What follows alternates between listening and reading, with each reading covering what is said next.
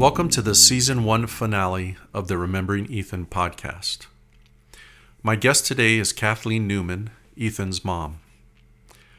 It's obviously a huge honor to be able to speak with her about her son, and it's pretty easy to tell where Ethan got his personality from.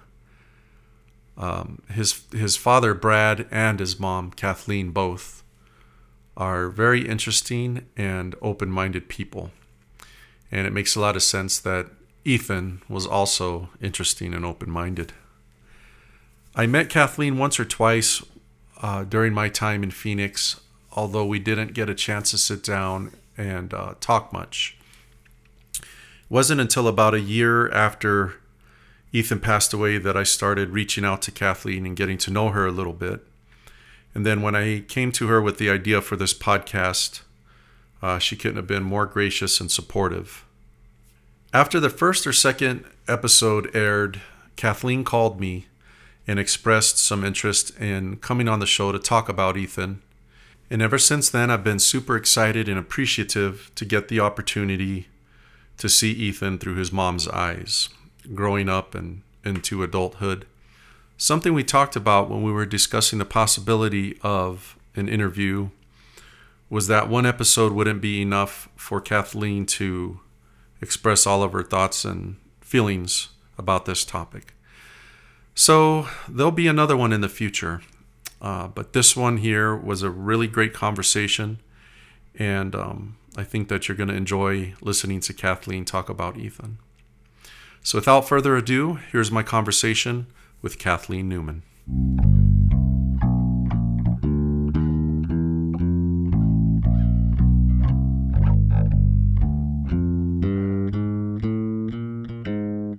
Hello, Kathleen. How are you? I'm good, Chris. How are you? I'm very good. Thank you. Just super excited to talk to you. Thank you. you should see this list of questions I have here. I'm curious. Yeah, it goes. Well, before we talk about Ethan, uh, there's a couple of questions that I had that I'm just kind of curious about.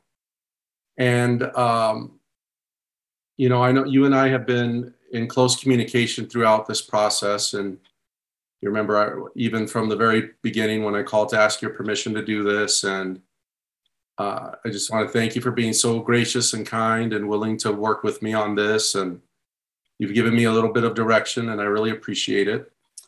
Well, sure. Thank you for doing it because uh, you helped all of us. awesome. Great. Well, yeah.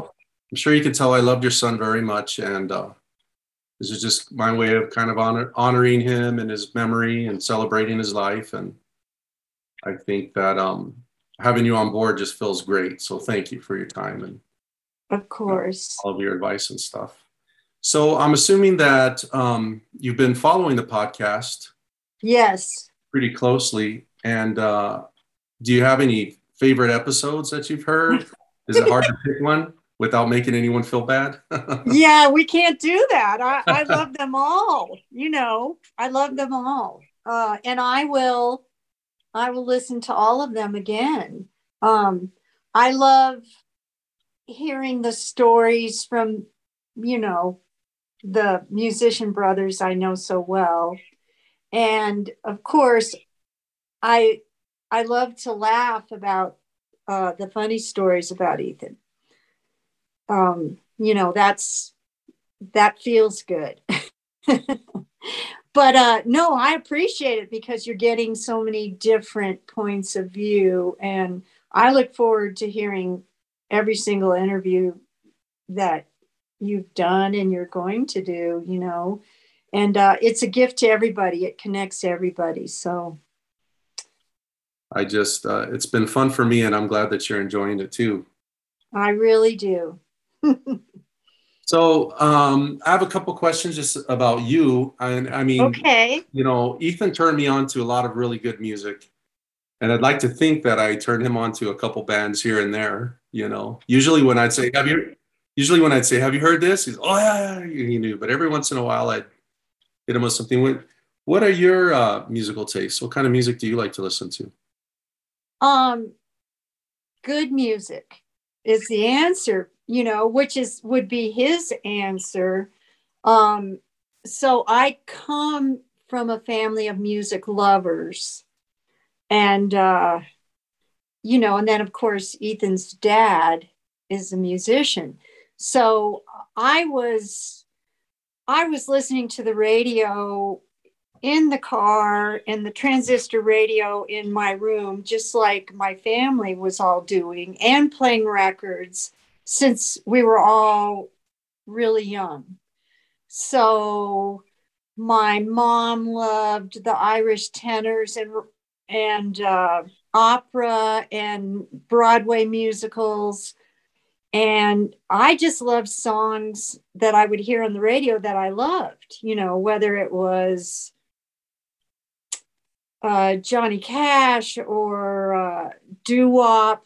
Uh, but then, of course, or the Beach Boys. Or, but then, of course, when we start hearing the Beatles on the radio before before they came to America or before you could buy an album. We heard uh, I Want to Hold Your Hand and She Loves You on the radio, and we would want to be driven around in the car just to just to hear our favorite songs and especially those songs. So uh, we bought you know, Disney albums, and uh, my mom had My Fair Lady and Sound of Music, and and all those kinds of albums that we would play. But as soon as I could start buying uh, my own records, the Beach Boys, and then each Beatles album we we bought our own records or asked for them for Christmas because we just had to hear the music we loved.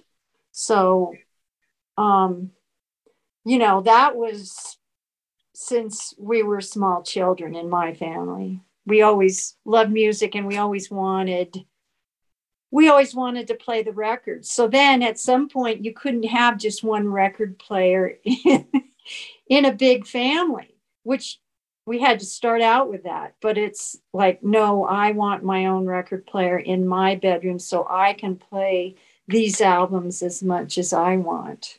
Um, so, uh, you know, so then, boy, as uh, the 60s and 70s unfold, all, some of the greatest albums ever came out during that period. I would find a way to get every record or album that I loved um, so I could play it on my record player. And and did you did you hang on to those records? Oh, they're here. Were they around? they're there. So those were around when Ethan was a little dude, huh?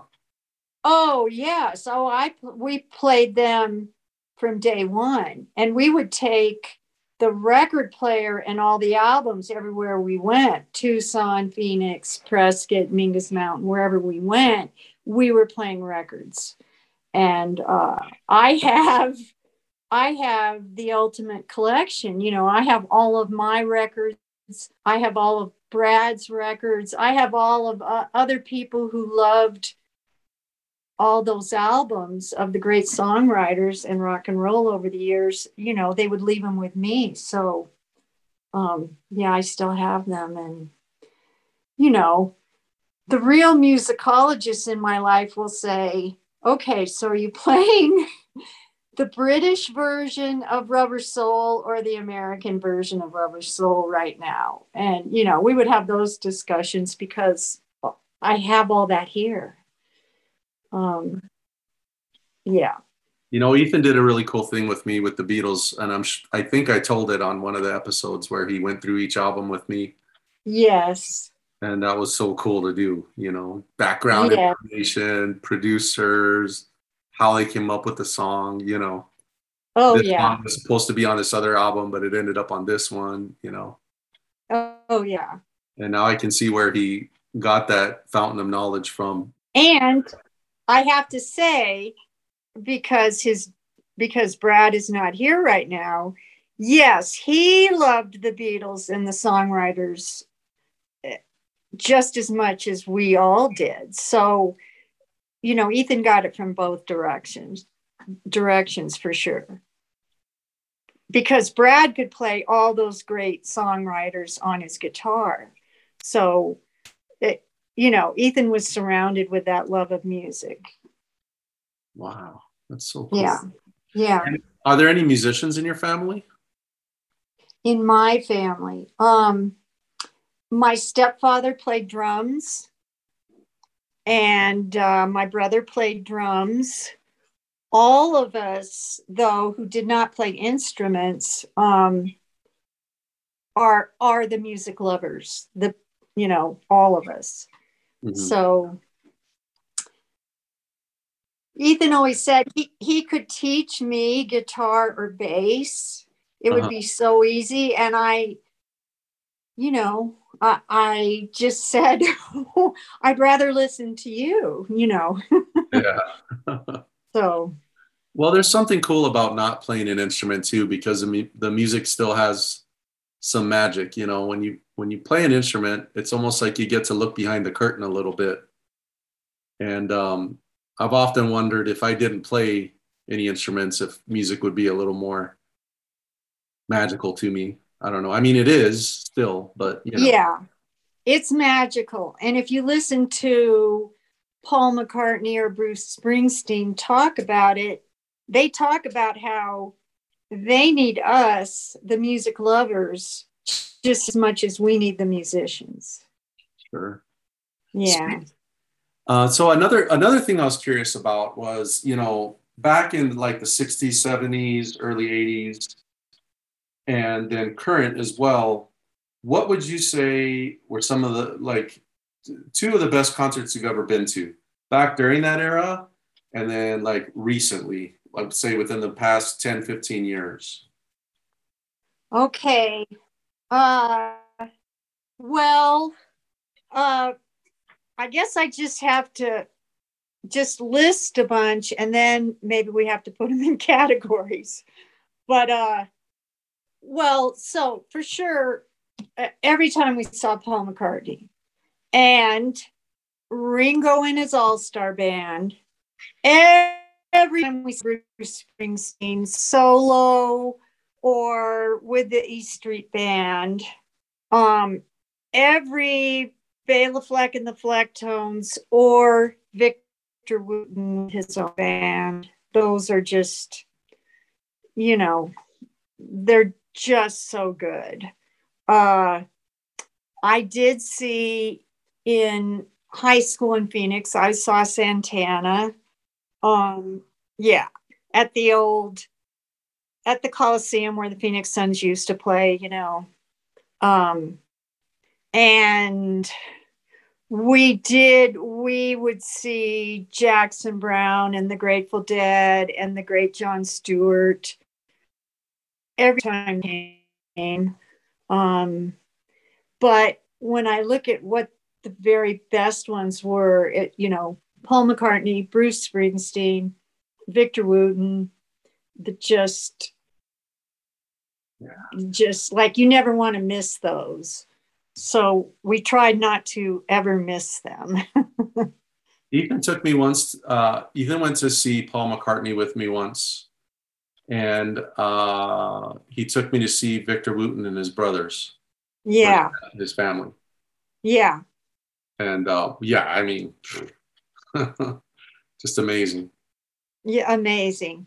Now we did used to we we saw the Rolling Stones. We used to go to the Who the Who would come to Phoenix all the time. That, you know, that was always a great show. Always a um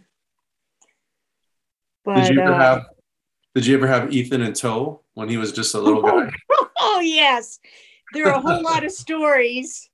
There are a whole lot of stories uh, about that, which I won't tell all of them here. Uh, but no, even when Ethan was little and they would have outdoor, the big outdoor Grateful Dead concerts, you know, um, which he was glad he went to, and you just did it. You just took your family along with you. You know, as I grew older, of course, I thought, oh man, that is not a place to take a small child. um, but a, a lot of, uh, yeah, a lot of big outdoor concerts that would come to Phoenix or any of the areas around here. Um, I've taken my I've taken my son to a couple of um, concerts and shows, you know, pre-pandemic, and he he was okay at them, but he would lose interest after a little while. Like, did he, was that how Ethan was, or was Ethan always? No, no he didn't. He watched people. He watched the drunk people. He watched the great bands. You know, he loved it.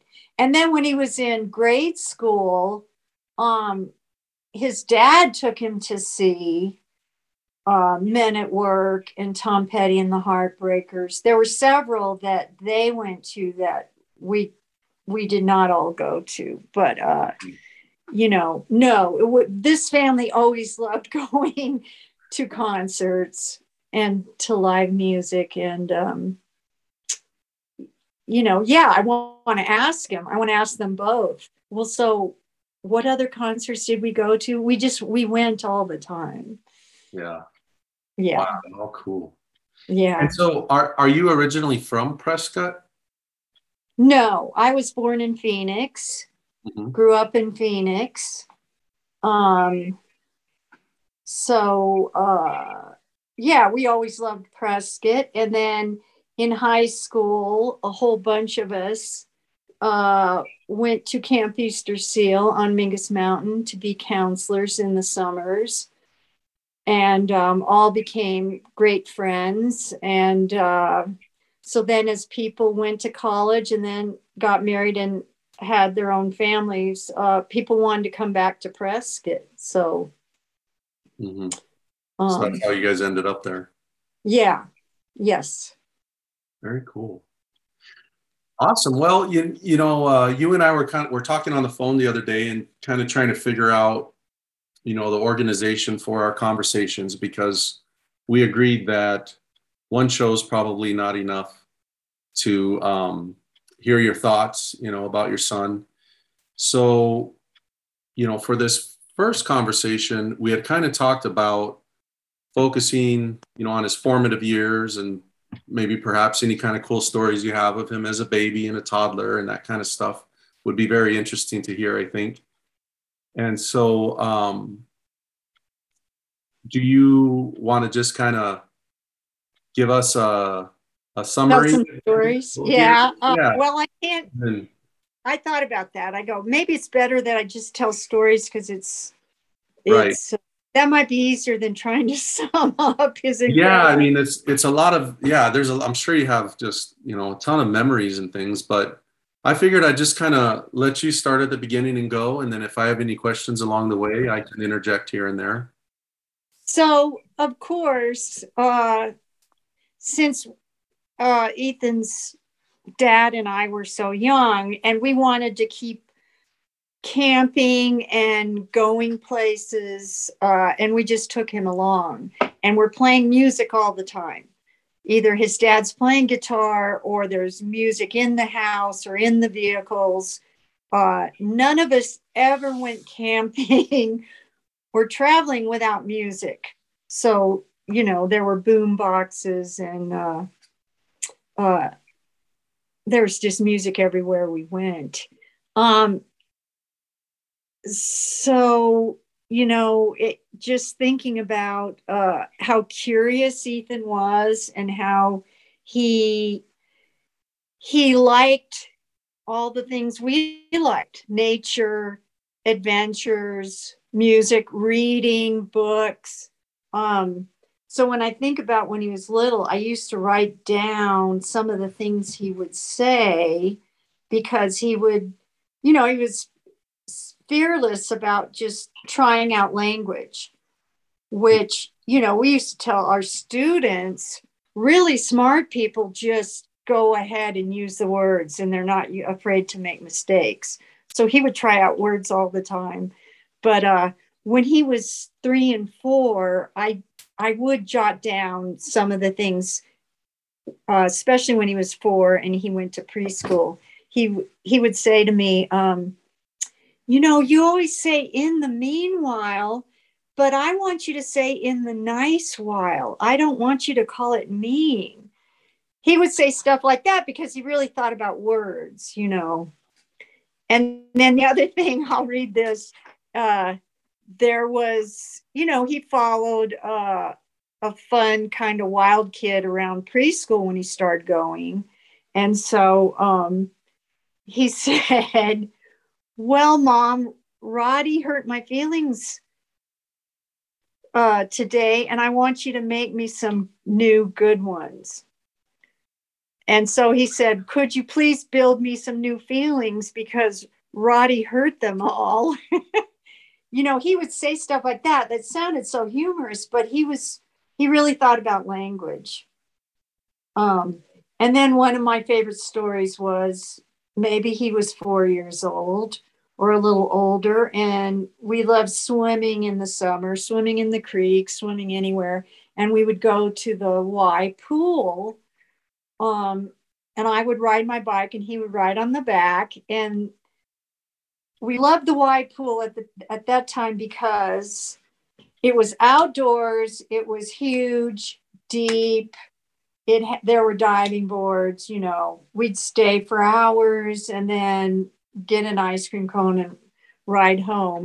And uh, we were coming up the dirt road after swimming and i stopped for a second before we went up the hill and he says wait look at that rock and so we pick up this rock in the dirt he said yeah, that's exactly the this the shape of South America. And I said, what? And so I look at it, and of course it was. How old was he? He's about four. Wow. yeah, he was just that kid. You know, he noticed he noticed everything. Anything that yeah, when his dad would read a book to him, or maps, or anything he would learn, he you know he would uh, it would come up again. Wow. Yeah. So it was always fun to, to hear what he would come up with. About as a baby, was he a, a pretty easy baby or was he a little colicky or was he? He was colicky. Was you know I was the oldest of six, and I was used to uh, babies and toddlers, and uh, he was so cute, and we just took him everywhere. And so then when uh, I didn't know about the colicky thing at three months, you know. Mm-hmm. So that was that, and it would just be in the evenings, um, which is a little, you know, it, it's a little scary for a young couple. And uh, I had the um, Dr. Spock. oh, I remember book on the yeah. you know, and I would pull it down and just go, no, it's okay. You know, he, this is just colic. We gotta, we have to kind of rock him and pat him. And, uh, but we did, he did go to Mingus Mountain when he was six days old. And uh, there were just generators there. There was no phone. And luckily he was a healthy baby and um, there were two great camp cooks that we just loved and they loved us and they knew a lot about babies so they they helped they helped a lot uh, with a six day old baby you know up in the mountains how was Ethan with food when he was a little dude? Like, was he picky or was he yes, or? yes, which was so surprising, so surprising that he was picky. He was little, um, and he has great theories about this that he developed over the years. But we were like, well, wait, we cook everything, and we go to Mexico and we cook Mexican food, and um, we go camping and it like the being picky just it was like a surprise. So you know and it was when he was little as he grew as he grew older through grade school it did change. But um no, he would want, you know, cheese crisp and apple juice or peanut butter sandwich in his lunchbox and an apple or something. Uh, but he could explain later because in big families, there's usually another picky eater among all the um you know the great cooks and the people who will try every spice and kids who will try every vegetable he said it was a matter of texture so when he's little and i make some you know cauliflower and broccoli and rice with cheese on it it was uh it was the texture of the vegetables that he when he was little he had a hard time with well, he wasn't alone. Yeah, he wasn't alone, but you know, his uncles on all sides would just go, Man, when you're a little older, we're going to take you out and you're going to eat a big hamburger. And, uh, you know, with kids, you have to be patient. You just have to be patient when there's things they don't like. And, um, sure. Yeah. And what about like was he a was he a troublemaker? Did he listen to you? Did he get into mischief? did, he climb, did he climb on shelves? He was smart. He was smart. We were young and he knew how to talk to his father and talk to me, even at a young age. So he would make a joke about, oh, yeah, big punishment. I have to go to my room. Are you kidding? I have my books, my Legos, my models, his Star Wars stuff later on, you know, his cassette tapes, it, like, and then he didn't have to listen to any of the adults arguing about anything. You know, he could go down and play with his toys and look at books and play music. Uh, but he did uh, when he was in grade school and he would see a kid in the store um, you know, throwing a tantrum to to get a toy or to get candy. He would say to me, he could verbalize it even as a young child, saying, Mom, I used to try that with you to see if you would buy me the toy gun or the candy. And I knew you were so nice. I thought I could, you know, if I cried and, and threw a fit, that you would give in. And now I want to tell you, thank you so much for not letting me turn into a brat. he would, he could, so I could say it to first graders. I could say, you know, who used to throw a tantrum when they were little to get toys or candy? Did it work? Oh, yes, it always worked. Who doesn't do it anymore? And some kids would raise their hands. And then I'd say, who still does it because it works? And kids, kids would raise their hand. I go, you know it works, don't you? but he could articulate that. He knew he was manipulating me um, when I was young and he was young. And I guess that's part of having a smart kid. He, he knows having a smart kid. And then, you know, even really smart, loving parents have to take a few parenting classes about gee, how do you shape behavior in a different way? Because because we don't, you know, we don't like tantrums and we're not going to buy toys and candy and we're not going to have brats. And so that was an adjustment, definitely. But he knew it all along. now you mentioned first graders. Uh, your career, you were a school teacher. I taught career. first grade, yeah, for 30 years. Um, oh, cool.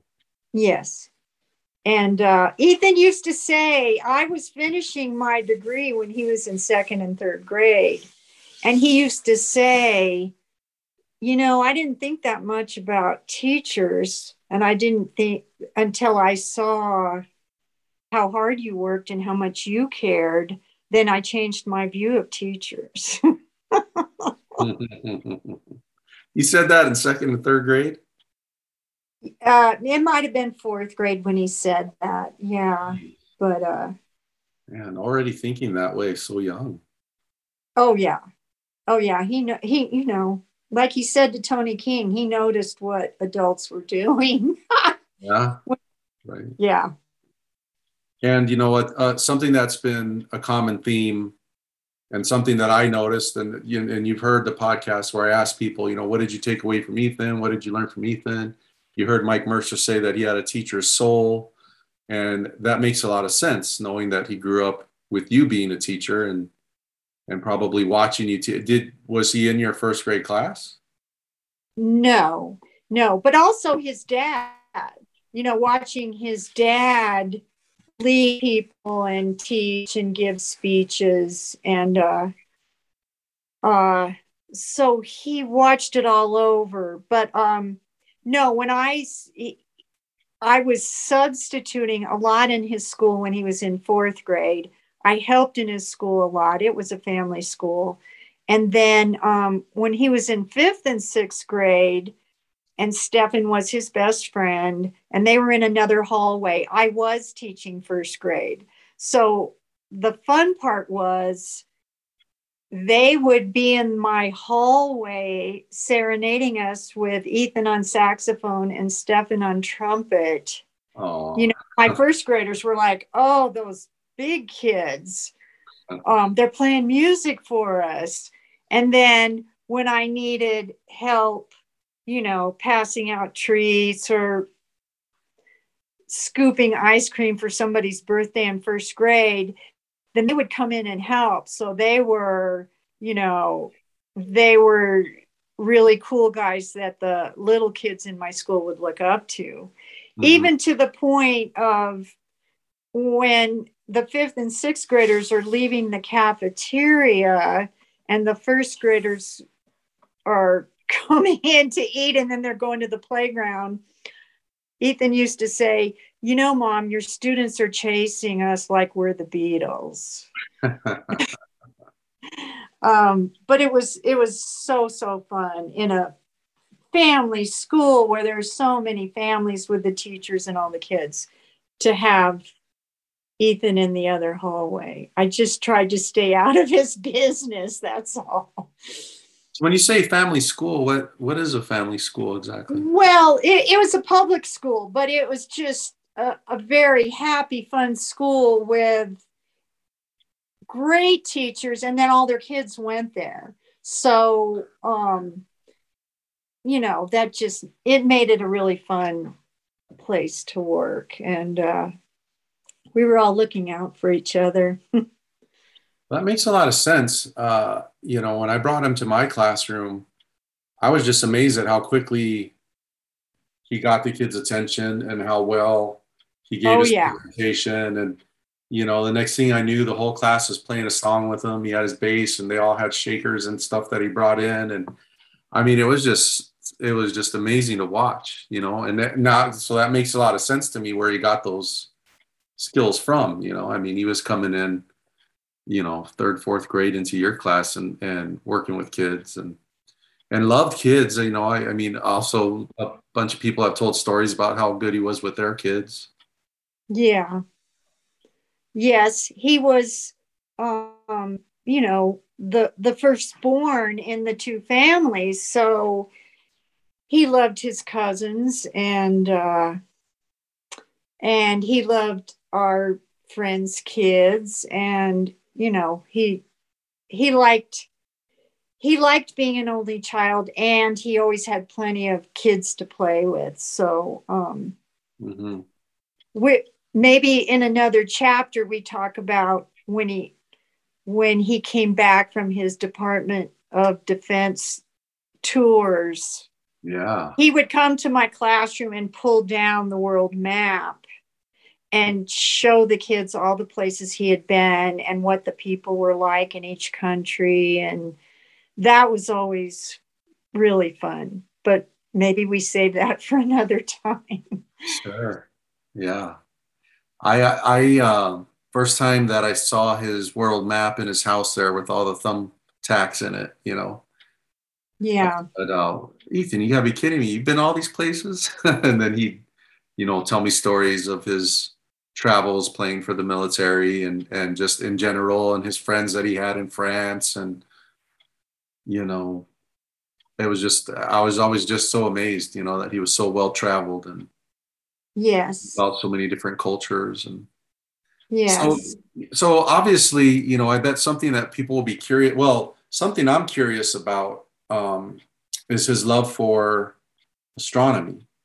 Is that something that um, manifested pretty young, or when did you notice him yes. gazing at? Yes, because we would uh we loved astronomy and you know, all the big families I knew, we all went camping Mhm. when we were younger and we would take our, our astronomy books and sleep out under the stars as brad would say um, you know all our families did that so we were used to doing that and then going to mingus mountain uh, for so many summers and here in prescott and in rocky point and on mingus mountain uh, you know, you can really see the stars.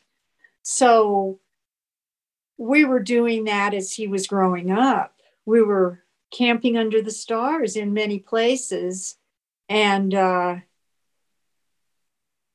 he just, as with many, with many topics in many areas, he just continued to read books and become more and more interested. But um, At about what age was that that he would start? well, from the very beginning, from the very beginning, because we were going to Mingus Mountain every summer and then we're camping out and uh, we were always outside and going somewhere. So, you know, it's that thing of if you if you want kids to love music or want to play instruments, then you just start right away as it's a part of your life. And same with books and the love of nature and animals and camping and uh and looking up. So I would say it was his whole life.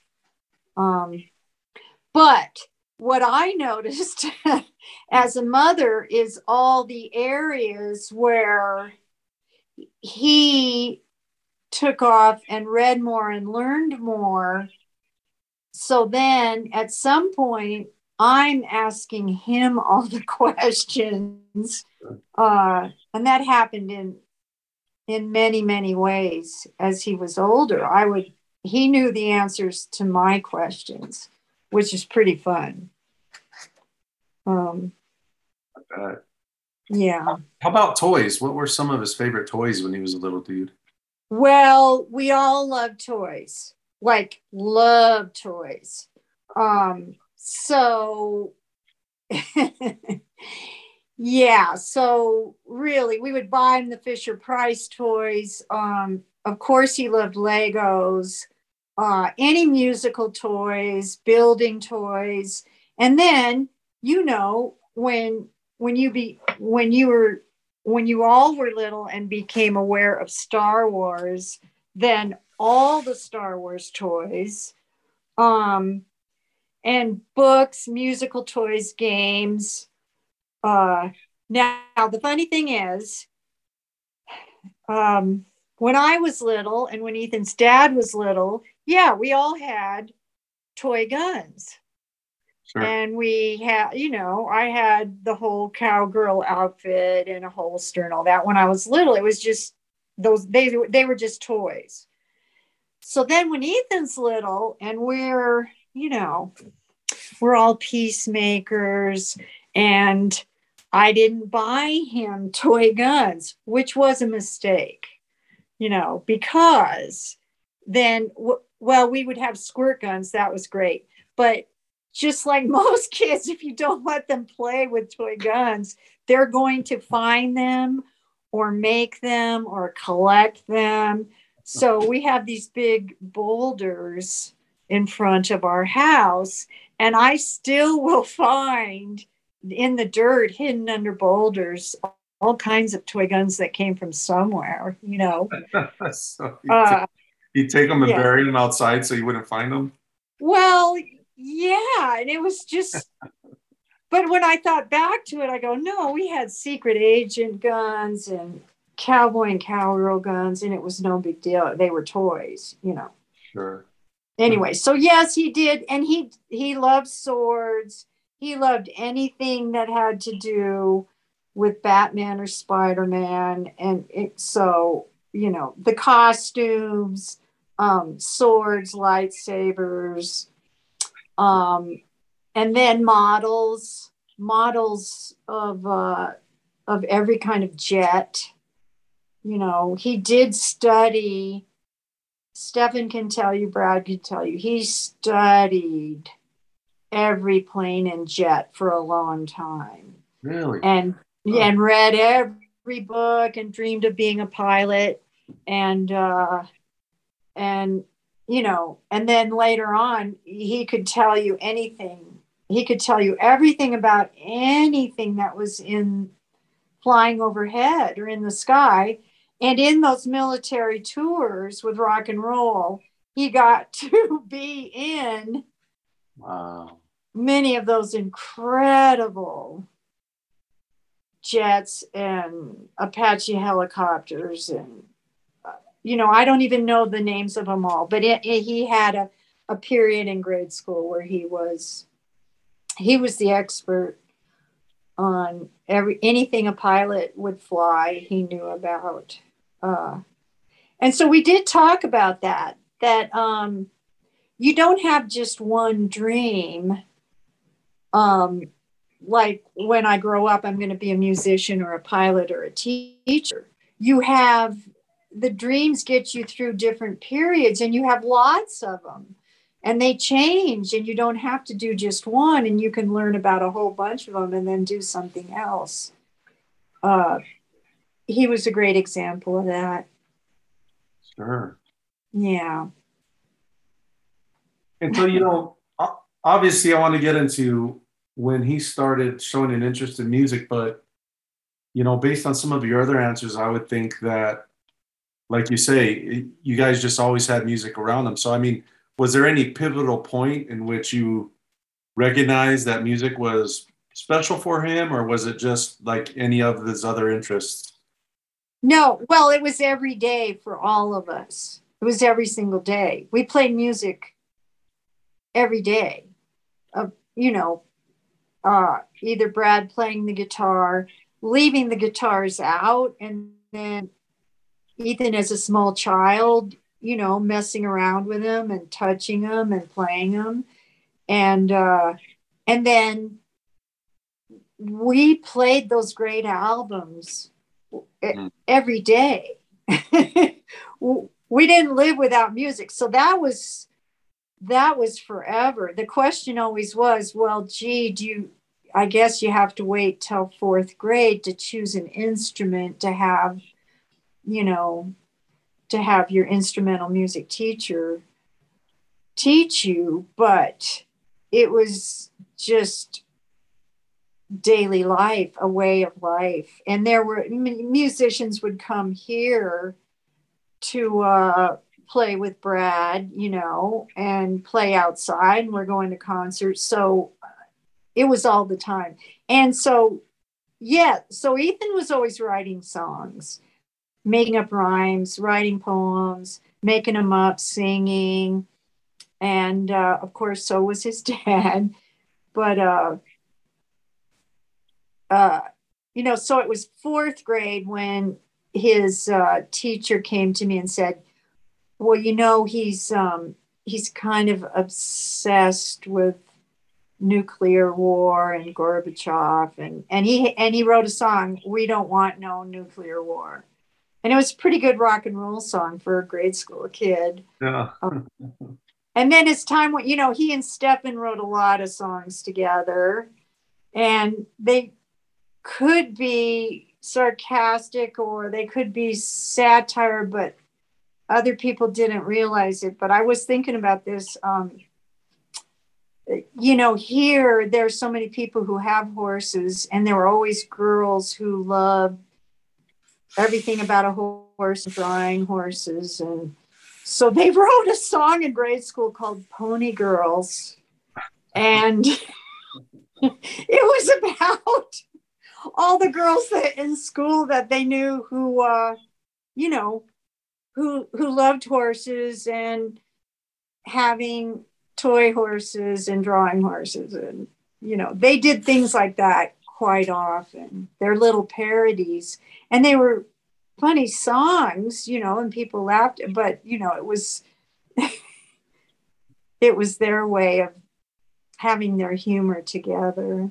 Um, did any did any of those ever make it to like a cassette tape or anything? Did they record them? Well, there are there are cassette tapes from fifth grade where they would do radio shows, and Stephanie and I have talked about this.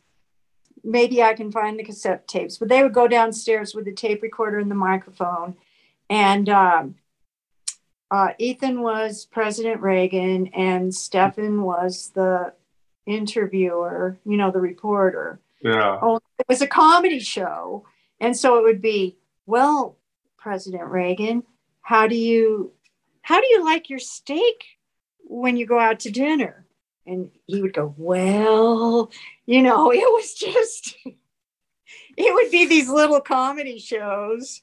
Uh and then they would listen to Cheech and Chong or any of the comedy they could listen to and then try and do their own shows. Yeah.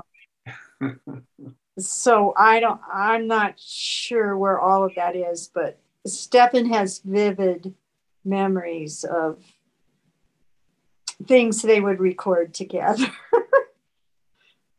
I'll have to ask him about that, see if he can remember any of the skits.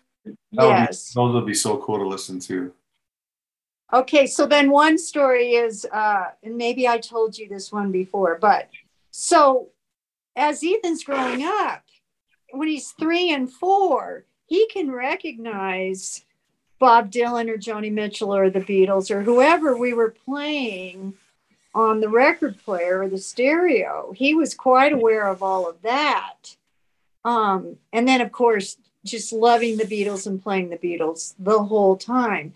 But I distinctly remember that for his June birthday, when he turned eight, um, his dad got him a little red, it looked like a little red boom box with a handle, but it was, uh, you know, a radio with a cassette player with the speakers built in to look like a little boom box and a brand new Chuck Berry's greatest hits cassette. And so Ethan hadn't really heard all of Chuck Berry before. We had a Buddy Holly phase, of course, in there, but uh, he, so he gets the Chuck Berry's greatest hits, and he just listens to one side, flips it over, listen to the other side over and over and over again and uh, it's June, so I wanted to go to my jazzercise class anyway, and we would take our kids along. So he brings Ethan brings the uh, the little boombox with the Chuck Berry song, uh, the Chuck Berry cassette tape, and then of course he hears my dingling, and then he's playing it for all the boys in the neighborhood and you know they would just laugh and laugh and laugh. But that so when he was eight years old he had his chuck berry period. Um, at eight years old huh? at eight years old. And then i could tell him well ethan when in phoenix when i was 18 i went and saw chuck berry at one of the phoenix or tempe nightclubs. Mhm. um, and uh, i shook i shook his hand. He's a great you know, gee, the Beatles loved Chuck Berry, Ethan, and he was great rock and roller. And I got to see him play and I got to meet him. And uh, I bet Ethan thought that was cool. oh, yes. Oh, yes. Now, you know, it seems like he was just, you know, with just him being interested in so many topics and being able to articulate his feelings and having, you know, a wide vocabulary at a younger age. What did he gravitate toward? toward I know Stefan was his age, but did he gravitate towards older kids or did he like hanging out with kids his age? Because it seems to me like his critical thinking skills and, you know, his vocalization stuff might have been a little bit farther ahead from maybe where well, his kids were. yes. So a lot of people will say, um, yes, Ethan was an old soul, or gee, he could carry on a conversation as a child or a young person with anybody, any age. Um, and he did, you know, he could do that. But he, yes, so he could talk to little kids, but he could talk, he could ask adults about any of the things he was interested in. Um, and that was his whole life that he could talk to anybody any age um, and have a conversation about something. The great thing about when he and stefan became best friends in third grade was and maybe we all know that feeling where you go oh i found my intellectual peer and my comedy peer and the person who loves books and music and humor and nature as much as I do, you know. And so I was so, we were all so happy because they had each other and they, they could speak the same language and like the same things. And, you know, that's not everybody has that in life. That's just uh, the greatest thing. Yeah, it's very special. Very special. Um, so, but no, he would have, yeah, he had discussions with all his teachers along the way on certain topics, um, or uh, or other friends. So he he did always have that ability to, you know, with uh, aunts, uncles, older kids, to talk about certain topics. Yeah. And so his ability to, you know, communicate with with any age group, you know, and be able to like articulate his feelings and show his personality, I would assume that he came across teachers that uh, he didn't mesh with very well. Like, how did he handle how did he handle it? Because you know, well, you you being a teacher, you yes. know, they're not always on the same. So me being a teacher, and then all of us being here in Prescott, where we kind of know a lot of people at every school. Oh. And, you know, um, some teachers like the witty, funny guy, right. and some don't. And some are really entertained. Ethan, uh, Ethan still has teachers who just always adored and would just were very entertained very entertained by him and really enjoyed him, and others who were, you know, quite annoyed with him.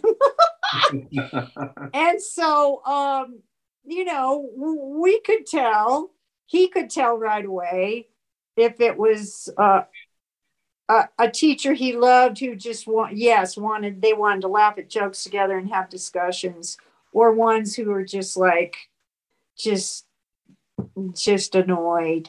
So, uh, you know, he's pretty smart. So he, he knew how to ask questions to get people off track, maybe, or, you know, um, and he would describe it to me from time to time as he grew older. And I just, I just said, you know, and, and then his dad, of course, would tell him how he would get kicked out of a class for talking too much or wanting to put on a comedy show and then would find the teacher who could direct that and a lot of comedians have talked about that uh, finding the teacher who would say okay if you can get your work done and not drive us all crazy you can have the last period of the day to do the comedy news or do your stand up or whatever uh-huh. so there were teachers in Brad's life who did that with him. And then there were teachers who, yeah, they they they wanted Ethan to come to the front of the class and rewrite a song or do a comedy show or something. Um, and then he just had to uh, be quieter in the classrooms where that was not enjoyed or appreciated. Uh, but in high school, and I and I know for sure in community college and at ASU, Ethan knew how to ask questions to steer the topic in the class. And then I go, yeah, I have a job to do. I'm teaching first grade and I have my own life. I I I can't know what he's I want kind of wanted to know what he was doing in another classroom. And then I go, no, not really. Somebody else has to deal with that. I, I that's not my business. At any point, did you ever get calls from the school from him getting in trouble? Well, uh, yeah. Hmm. uh, not, you know, he could find adults at each school who really liked him. So let's put it that way. Um, um, yeah, there. high school is a different story uh, because, well, they just they just knew how. Ethan and Stefan and a lot of smart, fun kids just knew how to find the adults who liked them in each school. So I did get the call about yes, he's he's worried about nuclear war, or uh, he's worried about. Uh, he talks a lot about um, marijuana in in small group settings, or you know, Ethan brought up any topic, and some teachers would call us because they because they knew us. Uh-huh. Um, but he and Stefan had their own way. Everybody had their own way of uh, maybe doing some wild things at school that, you know, nobody really could pinpoint who who was doing the pranks. Sure. They were smart about it. Yeah. Strategies, strategized. yeah. Or the, you know, I just told the story the other day of in high school. Um, Ethan, he read every book. And so when a teacher who didn't know called him in to say, I, I think you cheated on this test. And then, you know, Ethan had to say, Hey, my friends are sitting behind me. They did not read the book. I'm the one who read the book. So I'm not the one who was doing the cheating. I, you know, he couldn't, he couldn't uh, tell on his friends, but it was like, whoa, no, you got the wrong person. You have the person who did read all the books and did all the writing, you know. Yeah. Um, so that would happen from time to time. Did he ever get caught like playing hooky or sneaking out or anything like that? Uh, or was he pretty good in that way? Well, you know, uh, his dad would want to go on a three day weekend to the Grand Canyon and take him. So they would make a homework assignment out of writing, and I just stayed out of it writing a letter to the nice teacher that everybody know knows saying yeah, um, we're going to have this learning trip. So we're going to miss school. Ethan's going to miss school on these days, but here's all the learning that's going to happen on this trip. You know, that would happen uh, when when his dad wanted to take him on on a camping trip on a school day or to the going to the Grand Canyon or something like that. And uh,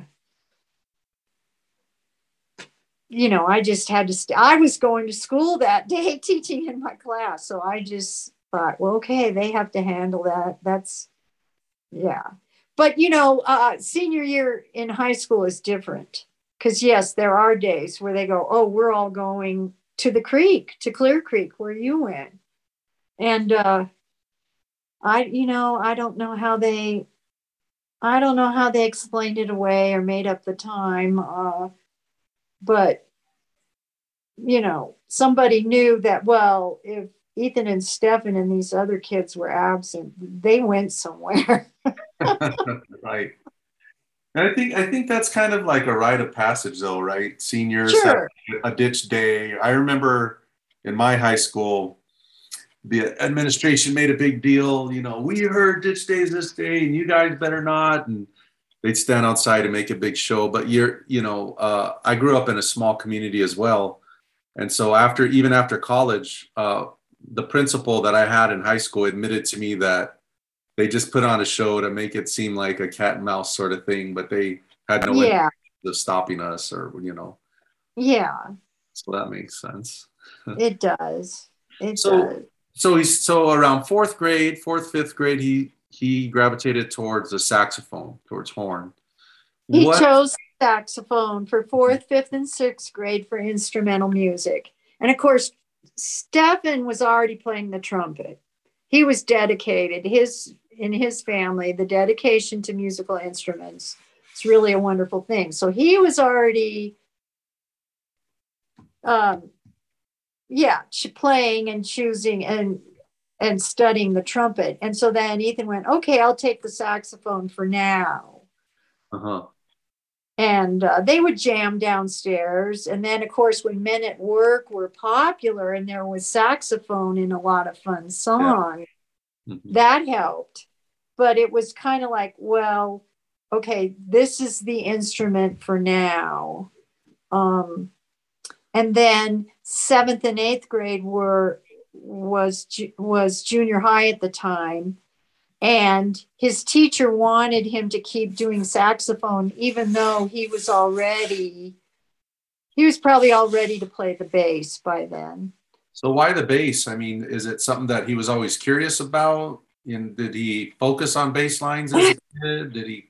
that's a good question and he really educated me when i asked that now there was a bass around the house with uh, his dad's other instruments you know there were always lots of instruments around uh, acoustic guitar 12 string guitar banjo but uh, when ethan's dad was in seventh grade he had a kit where you build the bass and he played it with some of the older friends when he was in junior high. So there was that bass in the house, uh, which is still in my house. Um, but when, as eighth grade was about to end, and then Ethan and Stefan were going to, they were going to go into high school, and the high school jazz band was a big thing.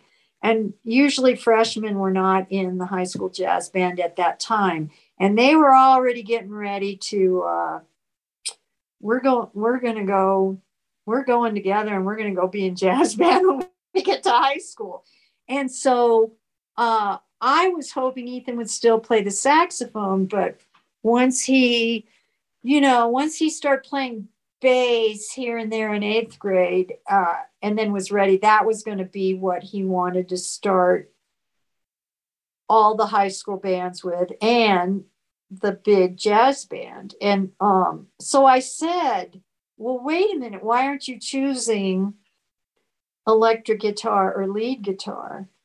And that and that's where my education of the bass guitar started was eighth grade Europe, uh, eighth grade Ethan saying, oh, all those songs you love, mom, and all that funk you love, and Marvin Gaye and soul music, and Paul McCartney and the Beatles and everything. He goes, It's the bass.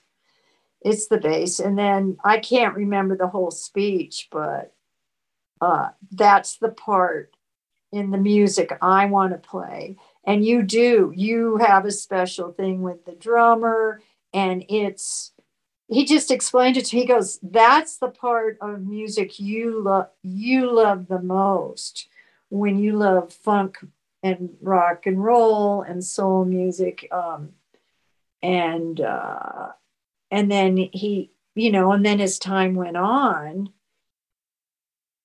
I learned. I learned more about. Oh, it's not the lead guitar know all these bands i love some oh yeah it is the bass in the beatles and hmm. And then he just he got better and better at it. And then they did they started going to see bela fleck and flecktones with victor wooten when they were in high school. And they went to see rush when they were in high school. So i really it just changed my view because i always thought oh he'd pick up electric guitar Right. you know Yeah.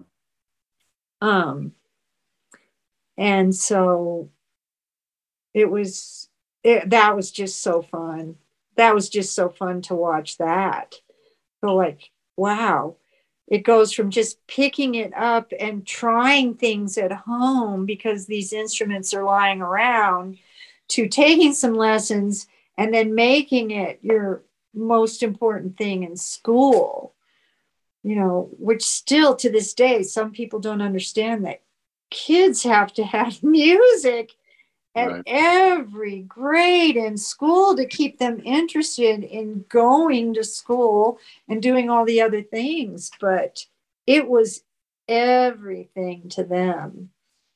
Um, and uh, and so did he take he took bass lessons so freshman year um, and see he had a plan but there was um, an older student.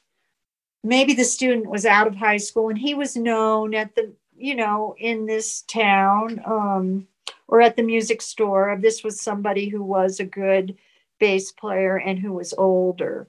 So maybe it was one year maybe it was just one year of um, some lessons or not even one year and then um, you know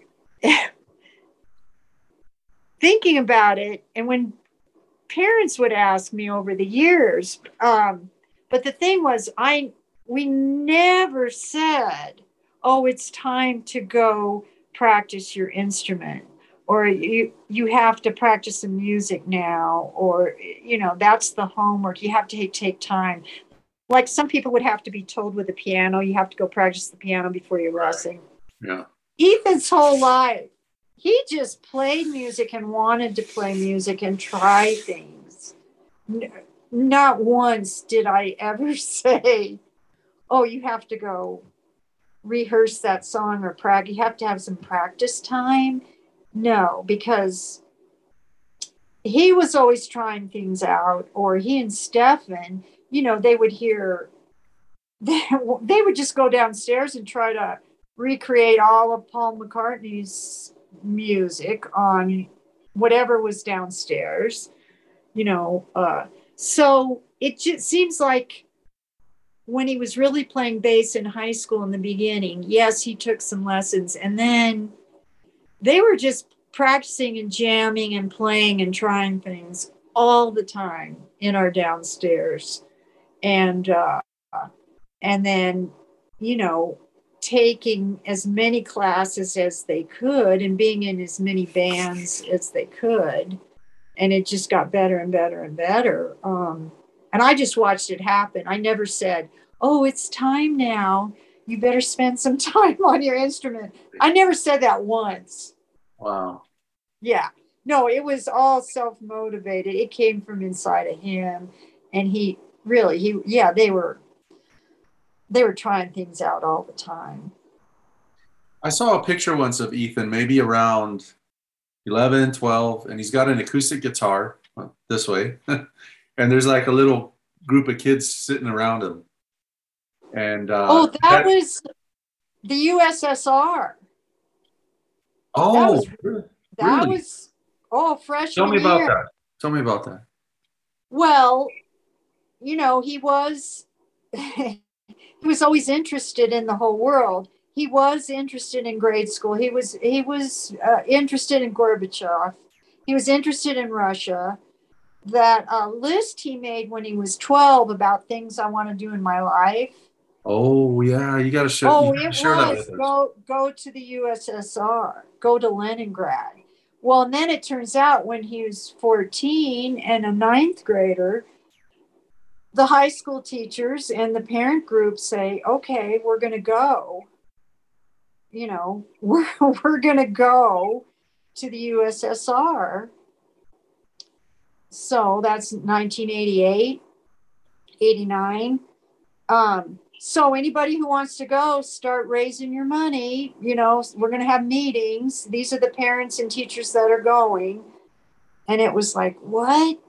I was, I was just, you know, Ethan could go, yeah, we're we'll we'll get the money, we'll raise the money, um, don't worry about it, mom. You know, and his dad helped, and we all go to the, all the meetings. And there, there was a group who went in June when he was 14, turning 15. So that's June 1989, going to the USSR. Wow. Yeah.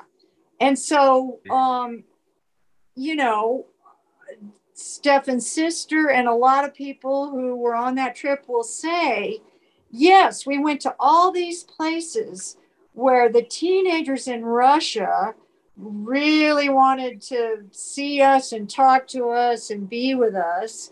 And it was music, you know, it was singing American rock and roll or the Beatles that would connect them because the Russian teenagers and the and the Prescott teenagers did not speak the same language.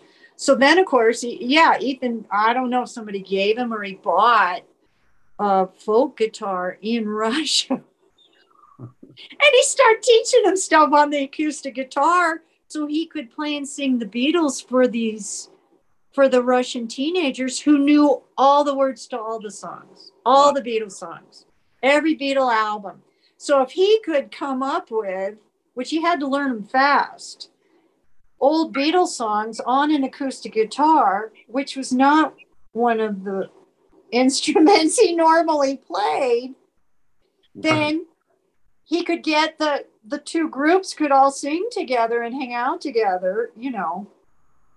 So that picture is from Russia, probably from what was Kiev, which was the USSR back then, which of course now is Kiev, Ukraine, you know, but in 1980, so um,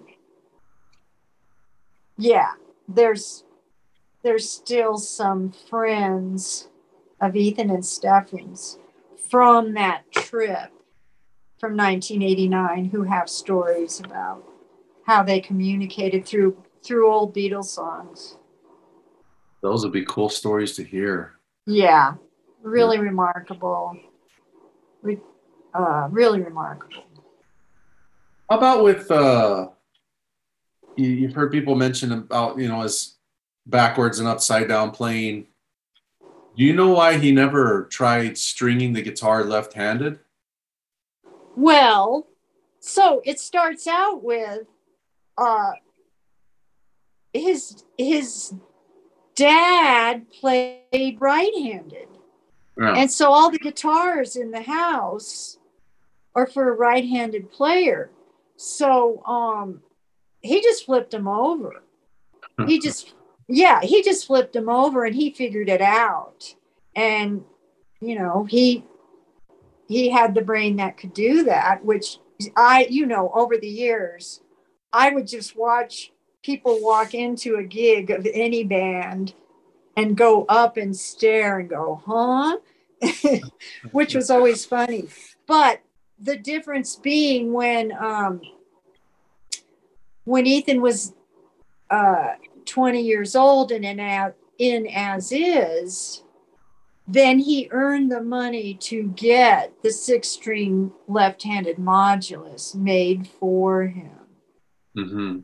So when he's older and music is his career, yes, he could he could restring he could uh, have bass guitars the way he wanted them or have them rebuilt or have them made which that happened many many times but growing up until that point where he was gigging regularly as a young man and making money um, and could have something made for him. He spent his whole life taking any instrument in this house or in any house and just flipping it over and figuring it out. Uh, and then I guess I, I just got used to it. That like, okay, if there's a song he wants to play, there's a song he like, he's going to figure out a way he's going to figure out a way to play it. oh, so cool. Yeah. How about like towards the end of high school, you got to start making your just you know some decisions, start charting your path, you know. And I know he went to ASU, and and got his uh, degree there at ASU. But uh, was he ever like indecisive about what he wanted to do? Was he always pretty confident about you know the path he wanted to take? Did he consider other careers before he landed where he did? Well, like it's you know the the obsession with being a pilot that was fifth grade. Uh-huh. No, in high school he knew. At, well, in junior high he knew. I'm so even though he got a degree in history and world religion, Uh-huh. he he knew he wanted to be a working musician. He wanted to play music. So I don't know if he told you the story, but his senior year in high school when he's 17 and their jazz band is just terrific. Just wonderful. The jazz band at the high school played everywhere and we just loved we all went to every concert. Um their teacher was Mr. Bradstreet, and it was just a fantastic jazz band. But when he's 17 and a senior in high school, one of the local country western bands that's some of the guy, you know, families knew some of the families. They needed a bass player. And they're really popular and they played Whiskey Row and they traveled around and somehow through all the families there's uh, the message that they need a bass player and ethan said i'm going for it and uh, we said or i said you know you they play whiskey row they play billy's western bar on whiskey row they're adults um, you're 17 and in high school. Yeah, I can do it. We'll figure that out. You guys can write me a note, which we did, which meant nothing, that says, We are the parents and we're allowing him to work on Whiskey Row, even though he's 17 and in high school. And he, um, you know, he went for it and they said, Yeah, come join us. And so he's, you know, that was it, it was rough in one way because it's like how is this going to work out and then i go you know there's no stopping him. I could say you can't do this. He's going to do it. And then it was like well george harrison played when he was 17 and i was uh, you know and it was it was like i don't know how this is going to happen but it happened. And so then yeah. Now the funny thing is that that you know Ethan's really loving Metallica and Rush, Right. and uh, not so fond of country music. not so fond of country western music, even if it's um, you have some Garth Brooks and Johnny Cash in there, and some country rock. Not his favorite music, but to get a paying job, so he goes you know, all the things he made fun of. He goes, he gets out his cowboy boots, his cowboy belt. He buys some of those um, really colorful wet cowboy. Sh- we called them cowboy shirts, western shirts. He, you know, his dad always had cowboy hats. Well, Ethan goes and gets a black felt, brand new cowboy, and he joins he joins the adult gigging country western band that plays Whiskey Row every weekend while he's 17 years old. Wow. Yeah. Yeah. And you know that that decision was questioned many times by many people. I don't know that there was any way to stop that from happening. Um, but it was like, no, I, I, yeah, I want to be a musician and play music. And that's not my favorite music, but boy, it's a paying job playing music and being in a band, really popular band with a big following. And so it was like, okay, here we go. the first of many bands that he would be in. Yeah. Do you have any Yeah. pictures of him with his cowboy getup? Oh yeah. Oh yeah. I want to, I want to see one of those. Yeah. oh yeah. No, and they had t-shirts. They had t-shirts made. I'll show you all that stuff. They Okay. it was pop nothing fancy. Nothing fancy. And they were very popular. And um, you know, so we learned how to country swing and then we'd all go. I go, oh man, I can't believe we're not going to hear a rock and roll band. We're going to hear a country band because because he's the bass player. Yeah. wow. some Yeah. things are just bigger than us. Some draw, you know, it's just so hard to know. There's a drive in your child that's bigger than hmm there, you know. But no, he no, there was no. He didn't wonder. He knew he could write it down when he was 12 years old. I want to be a professional musician and make my living that way and see the world. You know. Well, well, speaking about that, I wanted to kind of uh, visit that again a little bit. But before that, I wanted to say that, um, you know, it's just fascinating hearing from your point of view, obviously, you know, his progression from a little little dude to a musician and all of the, you know, his wit and his personality and his ability to conceptualize things at a very young age and it's just amazing to me that you guys were able to you know and how lucky he was to have you as parents and be in that situation where that sort of thing was fostered by you guys you know? Because he very well he could very well have been born to people who were you know like a stick in the mud or whatnot. But in your opinion do you think that ethan no matter you know who he had been born to do you think he would have had a sit like aside from if you guys hadn't been so cool, you know, in quotations is so cool, which you know constitutes a lot of different things. But do you think that he still would have had the personality he had, or do you believe it was because of the way that you guys raised him?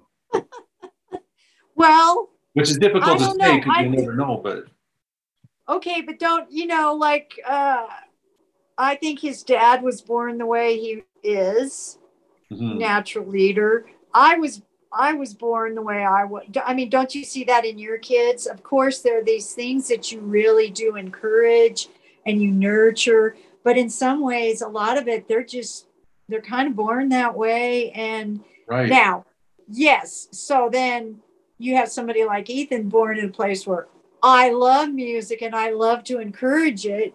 And his dad wants to drive him to every rehearsal and practice and gig and hang out with the band and jam. And so there was, it was only encouragement. There was no discouragement Wow. at all, awesome. you That know. so cool. But we all know musicians who, uh, you know, nobody else in the family was that interested in the music Right. or Yeah. them playing. But it just was like, no, we loved. I wasn't sad that we weren't watching him in football or soccer. I was so happy that we had the concerts to go to and we had the band families and he had his best friends and we all loved you know going starting in fourth grade going to every one of those concerts it was so much fun but yes he had two parents who encouraged it and really liked it and enjoyed it um, so it's hard to imagine but he knew what he wanted to do he knew what he wanted Kathleen, thank you so much for all the time that you've given me. And um, I know we're going to talk some more in the future, and I can't wait to hear more. But you've just done such a wonderful job of helping us see Ethan as, you know, a little guy and what he was into, and um, just how intelligent and awesome he was as a little kid, and how you guys fostered that. Um, but before we end our conversation tonight, I was wondering if you would be comfortable sharing that list that you told me about a few weeks ago that you found that Ethan wrote when he was Sure. like 12. Yes, 12. Yes, I'll read it's right here. I'll read it. Um And then I want to say, Chris, you know, uh, so let's say next year when you get to talk to Ethan's dad, he's got a better memory about all the um, little bands along the way that he Mhm. would drive Ethan and his friend to their practice or you know carry their their gear or um, he's got his whole piece of that as a musician dad um, which we hope to hear next year because he will remember so many joyful parts of this story that um, that I can't. Could because for him the greatest joy of he had a s- you can imagine this that you're a musician and then you have a son who's a musician that you can Okay. foster this and then play together Mhm. that, that's a whole other piece of the story so Sure. Yeah, I Yeah. hope that I get to have that conversation with them because, you know, and Yes. those little details, you know, I love like Stefan was so good at, uh, you know, n- none of his episodes have aired yet, but you know, when they do, I mean, they're amazing because he just Oh, has yeah. Such a good memory, and he's able to, you know, give the details of all the shenanigans he got into and all the things that he remembered about Ethan and. And so Yeah. if Brad's that way, I mean, I again, I could just listen to him go on and on with details. I love that stuff. Yes, I think the main idea is we had so much fun. We had so much fun along the way. We never wanted the fun to stop. We even had friends who just said, What are you going to do when he graduates from high school? What are you going to do with your lives? Because he's been your fun all this time. Yeah, Uh, right. yeah. So, yeah. So, would you like me to read that list? Please, yeah, share that me. Okay, it was an assignment in junior high in seventh grade. So Ethan was 12, and it was a whole makeup booklet of uh, some of the jobs your grandparents or great grandparents had, and what are your goals in life, and um, you know, things like that. It, I think it was a regular seventh grade assignment. So then, sometime last year, you know, I'm I'm finding Ethan's writings and his drawings, and then I find this assignment from seventh grade, and uh, this was just one of the pages, and it's just so lovely and great. So, um, so the question was, uh, what are your personal goals for the future? And he writes at age 12. I have many personal goals for the future. Here are some. Number one, get a job. Number two, get a car. Number three, get in better shape. Number four, become the best musician I can be. Number five, think more. Number six, study more. Number seven, get a degree to be something. Eight, be a professional bass player. Wow. Okay, that's age 12. Be a professional bass player. Number nine, marry, M A R R Y. Number 10, buy a house. Number 11, read more. Number 12, resolve my inner conflicts. Number 13, resolve my outer conflicts. Number 14, take better care of myself. Number 15, go back to the USSR. He hadn't been there yet. Right. Number 16, live in Leningrad for at least one year. 17, leave Prescott. 18, leave Arizona. 19, be a good father. 20, be at peace. Wow. So, so 12 It's a pretty- pretty Yeah. great list. It is. Yes. And weren't you telling me that he accomplished everything but like one or two of those things in his life? Yeah. Yeah. You know? Uh. Huh. It's just amazing. we just love it. So, um, yeah. Thank you for sharing that with us, Kathleen. That's such a beautiful. Thank you, Chris. You're welcome. Yeah. And thanks for talking to me. And I love you. And this was awesome. And I can't wait to do more. I love you too. You know, I used to say that the joy of my whole life is being Ethan's mother. And, uh, you know, it is. It's my joy. I to be his mother and to watch and watch him grow and get to do the fun things with him and it it brings me joy every day so it's great yeah and you know before we say goodbye i i want to thank you so much for trusting me with this project. Um i've thought about it a lot because i've been asked a lot and a lot of people are are grateful and they have gratitude for me doing it. And i appreciate that but um i'm not sure i mean aside from the fact that i was already talking about ethan with some of my of our mutual friends and enjoying the conversations immensely you know and thinking about him and missing him and just reveling in my memories of being with him.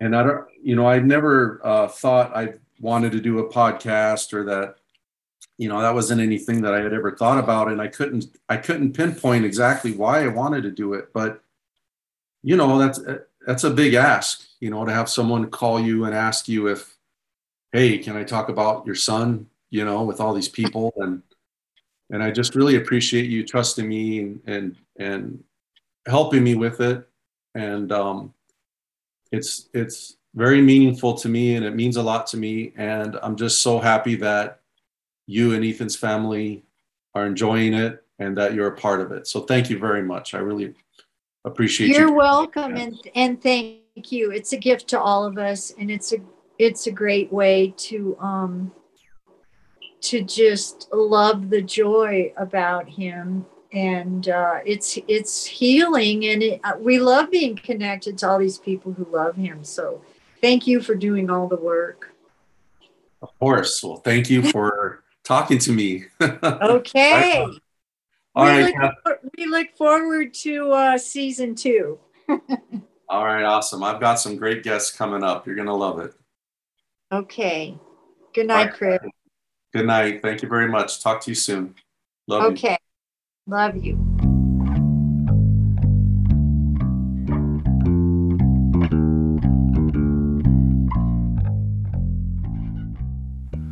What an amazing conversation with Kathleen, and what a special way to end this first season.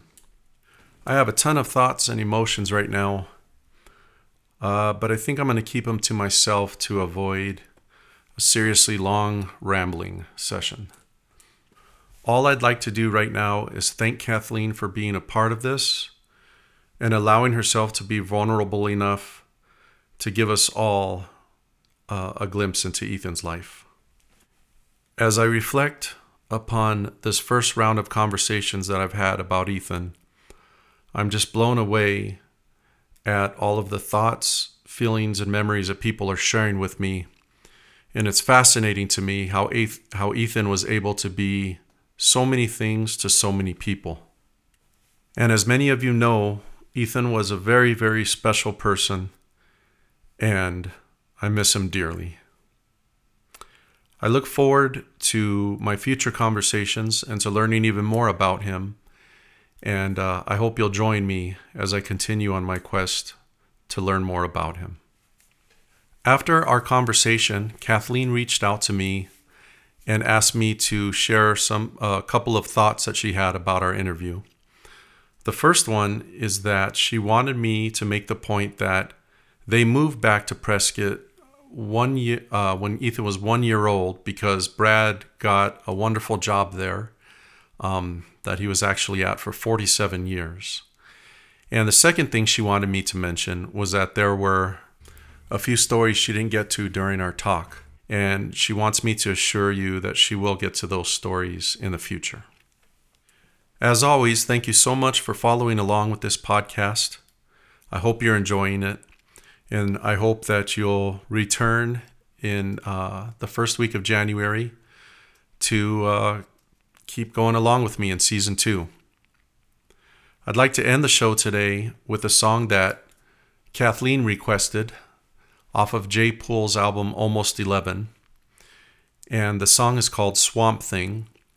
And she told me that the reason she chose this song is because she really likes Ethan's bass playing on it. I hope all of you have a wonderful holiday season and that you're safe and happy. Thanks for joining, and we'll see you soon.